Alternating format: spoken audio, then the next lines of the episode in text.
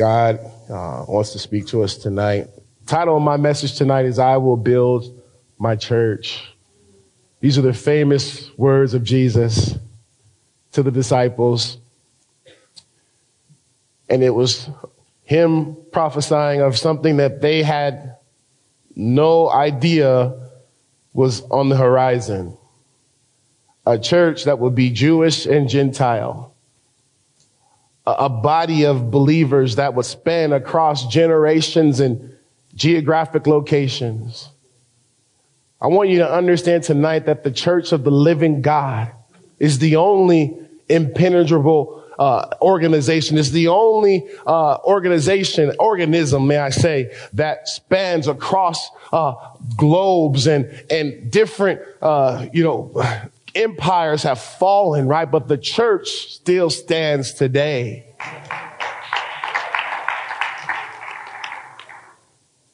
And this is because Jesus promised to build his church. I want to give you a little background. I won't take a lot of time to unpack it all. I'd love to. But in Matthew 16, our text tonight, Jesus took the disciples on a retreat to a place called Caesarea Philippi, a beautiful region about 125 miles away from Jerusalem, about 25 miles north of the Sea of Galilee. And he brought them to this beautiful location because he had a purpose. Jesus was a masterful teacher. And any of the educators in the room tonight understand that some of the best ways to, to teach your students is through illustration, object lessons, get them out into nature, or if you want to teach them science. And Jesus was a master for the greatest teacher who ever lived. And he had this retreat, I think, to get away from the bustling crowds and to uh, have this time with his disciples so that he can teach them uninterrupted. And so they get to Caesarea Philippi and Jesus begins his lessons to them with a question. Who do men say that I am? He asked them, who do men say that I am? And John being the, excuse me, Peter being the spokesman of the group would chime up. I think oftentimes the people would elbow Peter and say, you speak, you know, you're the one who can speak to him. And we don't want to give the wrong answer. Anybody been in a classroom setting and the teacher asks a question and you don't want to be the first to answer it? Or there's certain people who are bold enough just to answer and doesn't really care. That was Peter. He was the, the extrovert. So Jesus asked this question. He's setting them up because he's going to give them uh, some information. He's going to teach them something, but Peter replies to the question that some say that you, you're John the Baptist and some say you're Elijah, some say you're Jeremiah or one of the prophets. And as they unpack this, as Peter tells us to Jesus, no doubt Jesus is just listening, shaking his head. And these were great men, right? But these were mere men. You see, each one of those answers, each one of them underestimated who Jesus was. They gave him a certain measure of respect and honor, but they were far, far short of honoring him for who he really is. I want to remind us tonight who he really is. He is Alpha and Omega. He's the first and the last. He is the King of Kings and the Lord of Lords. This week we are here to worship one name, the name of Jesus the name that is above every name. And I'm telling you, church, we've lost sight of his majesty. We, we've, we've lost sight of his glory. You know, his glory should be present in our lives. His glory should be present in the church. We should have a, a awe of him. And, and this is what Jesus was going to press into with his disciples in just a moment. So Peter answers, they say you're John or you're Elijah or Jeremiah or one of the other prophets. And then Jesus asks another question to them. He says, but who do you say that I am? Who do you say that I am? And Peter answers, you're the son of the living God. You're the, you're the Christ, the son of the living God. Now I want you to humor me for a moment. I know this is a a familiar truth, but I want you to see he didn't just say he was the Christ. He didn't just say he was the Messiah. You see, if he'd have just kept it there, you know, you see right now the conflict we see happening in the Middle East. You want to know what is at the root of that? Because you, you want to know the, the Arab nations are, are waiting for their Messiah still, as well as the Jewish state. Many Jews. There are many Messianic Jews who do believe in Christ, but the, the heated battle over this land is because they believe that their Messiah is going to come somewhere in that region. And I want you to get this picture. But Peter says to him, he answers the question correctly. He says, you are the Christ. But he goes on a little further. He says, the son of the living God. He said, not only are you the Messiah, but you are God in the flesh. You are the son of God. Now in that culture, a son is not viewed as less than like we would in our culture in a sense. What G, what, what, what Peter was saying to Jesus here was that he was indeed the one and true living God. And I want to remind us of that again tonight the one whom we serve, the one who we call Savior, the one whom we worship, the one who we pray to at this altar, the one in which our hope of eternity is tied up into is that Jesus, the Son of the living God. He will never fail. How many of you guys like me You failed even today? I'm so thankful my salvation isn't dependent upon me. I'm so thankful that I couldn't lose it. I truly believe the Bible makes a strong argument for the security of our salvation. It's wrapped up in Him. He's holding on to us. But what Jesus is, is uh, going to teach them in a moment is something that they, uh, they were not prepared to. They did not quite understand of what he was going to accomplish later on. But, but Peter gets the answer right. He says, You're the Son of the living God.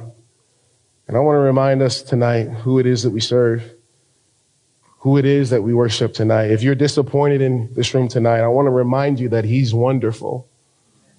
Life will disappoint you, people will disappoint you, but He will never disappoint you. If you're confused tonight, He is the counselor. Hey, you can go to Him and you can bring anything to Him, and He has the answers. He is the way, the truth, and the life. If you're weak tonight, He is the mighty God. He has the power to handle anything that we'll face. He is the mighty God. If you're scared tonight, He is the everlasting Father. When my kids get scared, you know, they run to my room and they want to be close to me. Um, and I remember one of our kids, they were going through a little phase where if they heard a loud noise outside when they were playing or backfire, you know, of an engine or something, they would just run in the house full speed and cry and find me. And that would calm them down when they get close. And I want you, to know if you have fear tonight, if you're scared of the way things are going in the world, if you, you have that in you, I want you to know what you need to do is run to your everlasting Father in Jesus. If you're worried, He's the Prince of Peace tonight. Bring it to Him. That's why we say, come to this altar.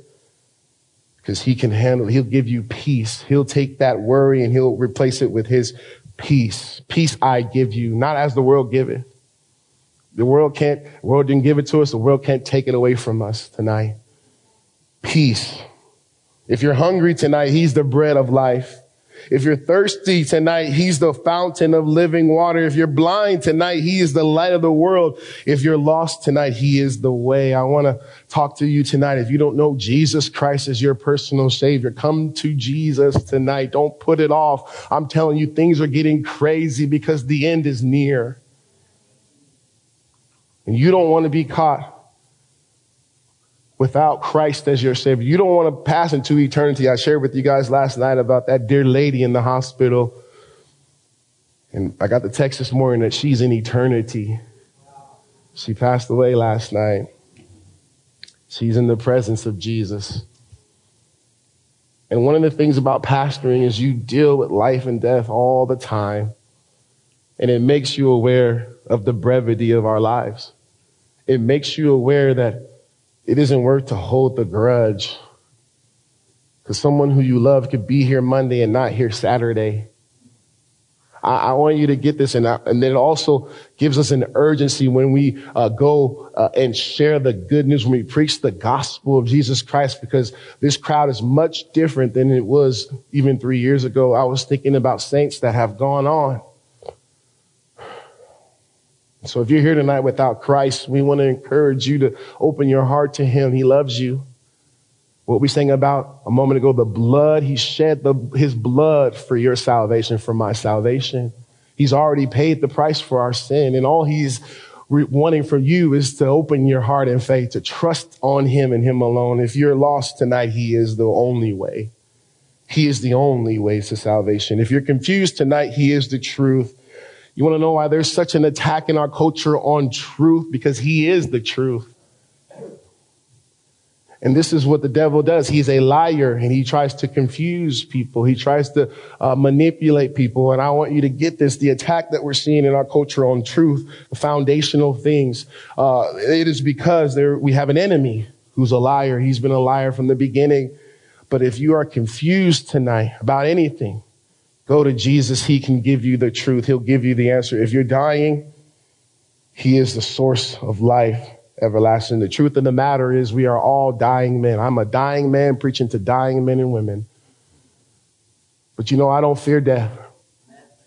You want to know why? Because I know the one who is life. when I was just a nine year old boy, I heard the good news that Jesus loved me that he went to Calvary for my sin. He shed his blood on that cross for me. And he rose from the grave three days later. And he lives today. And because he's conquered death, if I place my faith in him, that I will have eternal life.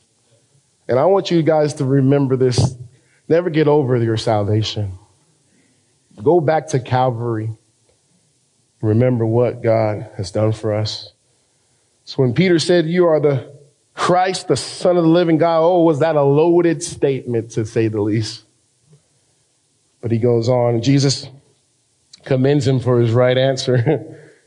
said, You're blessed, Peter. Flesh and blood has not revealed that to you. And then he goes on, he says to Peter, he says, You are Simon Barjona, or you are Peter, or Petros, little rock. And upon this rock, I will build my church and the gates of hell will not prevail against it. I want to spend just a few moments unpacking this. Jesus says to Peter, I will build my church. Now, this is the first mention of this word in this context, church. Now, I want you to just understand with you, follow me for a moment. A church is a called out body a called out assembly, a, a distinct assembly. And so when Jesus said to Peter, I will build my church, I want you to notice a few things. He said that he would do so in the future. You guys understand that we are the fulfillment of that. Jesus had not yet gone to the cross. He had not yet shed his blood. He had not yet made the final sacrifice. So he says it in the future tense, I will build my church and he declares that it is his church. I want you to see, he says, it is my church. He declares ownership over the church. And I want you to get this tonight. Because he lives, because he owns the church, we are all but invincible. Now you say, Pastor, well, I hear about churches and people, you know, being martyred. I hear about, you know, the underground church in China when the communists finds out about them, they put them in these prison camps. And, you know, I've heard about, you know, dictators throughout the history who tried to snuff out the church and Christianity. And I've heard about all these, you know, these disastrous things seemingly that's happened to the church, but the church keeps progressing. I want you to get the picture. Even this week, we've seen people baptized. We've seen people saved. You know that what that is? That is the church progressing. That is Jesus building his church. That is people going from death to life.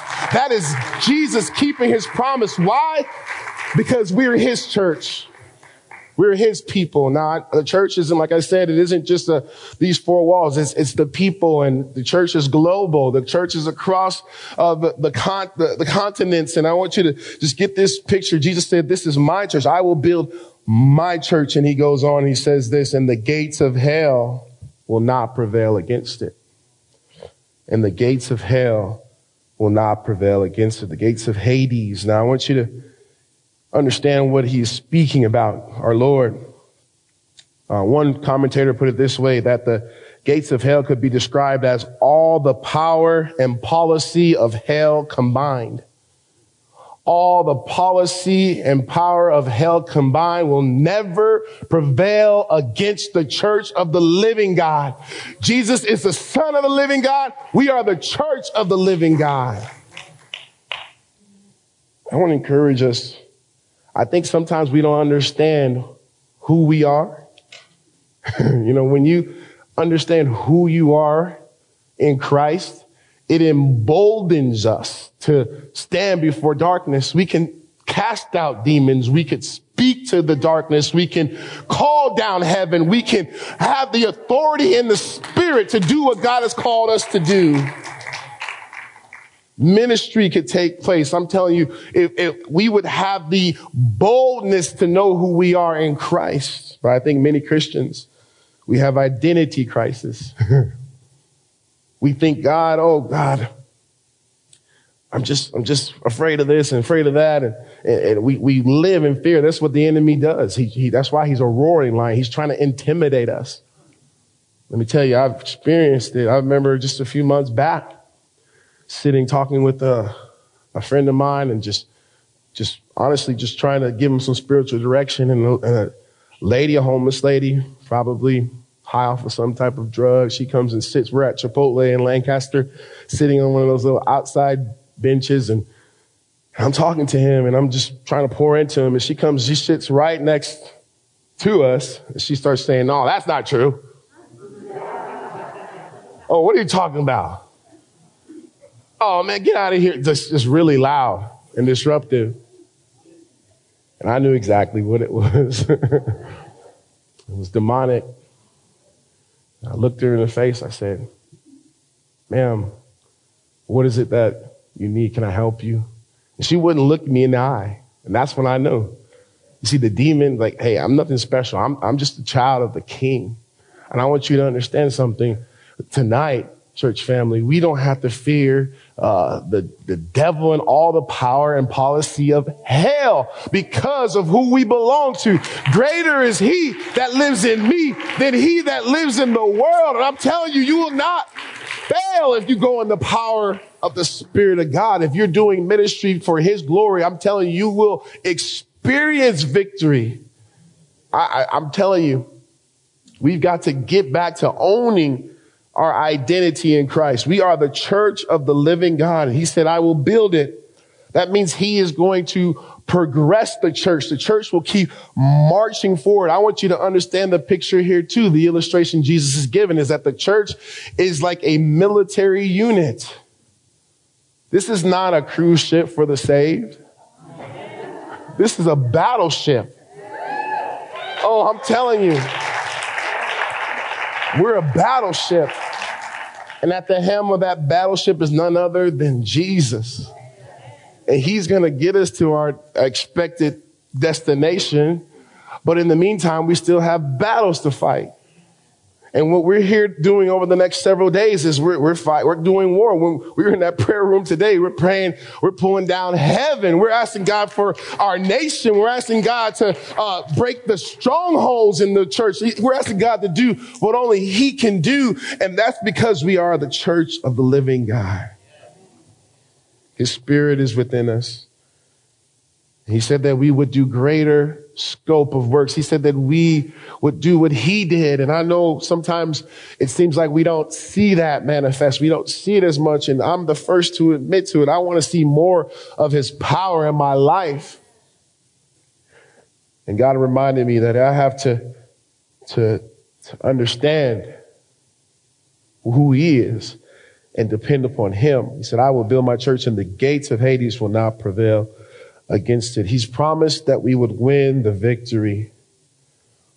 He's promised us. Now, as we know, our culture is hell bent, literally hell bent on coming against the truth of God's word. You guys want to understand our role in society, in the world, is to be the pillar and ground of the truth. Now, I want you to understand that this isn't a, a, a building with many pillars in a sense, but you've seen a building uh, where there are pillars that hold up the, the ceiling, right? You see the pillar and then the ground, the foundation uh, is, is what we at the church, or who we are. We are the pillars that hold up society, that hold up uh, this nation. I want you to understand this nation. The reason why we haven't completely imploded is because of the church, because of the remnant. I want you to understand that, but we are the pillars that hold up the truth of God's word, and we are the foundation. This nation we know was founded upon biblical principles, and this is why this experiment that the world had had never seen before has worked as long as it has. But now we're seeing it, uh, we're seeing it disintegrate. Why? Because the truth has been, it's been taking hits at the truth, and the church, we haven't defended it in a spiritual sense. We've compromised. And I want you to get this tonight. Each and every one of us, we have a ministry. We have a calling. You know, this church is only as strong as the weakest link. And I, I understand this more and more. We need every one of us to be, to be operating in the fullness of what God has for us. And we've got to understand that we are a part of something that's bigger than ourselves. We are a part of the church of the living God. And that should affect how we live. That should affect what we do. That should affect us every single day of our lives. This isn't something that we can take or leave, okay? If you're saved tonight, you are a part of this. And I want to encourage you to walk in the fullness of who you are in Christ. He says to Peter, I'm going to build my church upon me and the gates of hell will not prevail against it. Tonight, church family, I want to encourage us, encourage us to understand that we will see the victory. The victory has already been won. Jesus is already victorious. Amen. And let that embolden us to, to keep fighting the good fight. You know, every year I hear you know, ministries, churches closing down, friends of mine who once were on fire for God, you know, drifting and, and it, uh, it's, sometimes it's discouraging. And I can't help but think it, it had to be a slow decline. It had to be, usually people don't wake up that morning and make a, a, a drastic change like that. And I can't help but think maybe it's because they lost sight of the end of it. They've lost sight of the, of our purpose. And I want to encourage us, church family, that we would see eternity tonight. Just ask God to show you eternity, even at this altar. See the day when you and I stand before Him and ask Him to give us the grace to finish strong to keep on fighting the good fight, to not let the enemy discourage us. This is why this is so important. We come together and we encourage each other. I'm encouraged by you all. I'm, I need you more than you know it. I just want to tell you guys that. And you need each other. You need, you need me. We need each other. In the church, God, He has, He has designed it so that we would do this together. This isn't a single person type of sport. This is us together. It's me and you, and we're fighting together. We're fighting a common enemy, right? And we know that the enemy is defeated and we will win. We just got to keep fighting. Keep fighting. When your day comes, will you be able to say what the apostle Paul said? I have fought a good fight. I had, I finished my course. I've kept the faith. Often throughout Paul's life, he talked about the end. He talked about going to be with Christ and being faithful to him. that's what I want us to be, church. But I want to remind you tonight who we belong to. We belong to Jesus. He's promised that he will build us, that we will not lose, we will not fail. He's promised that the gates of hell will not prevail against us.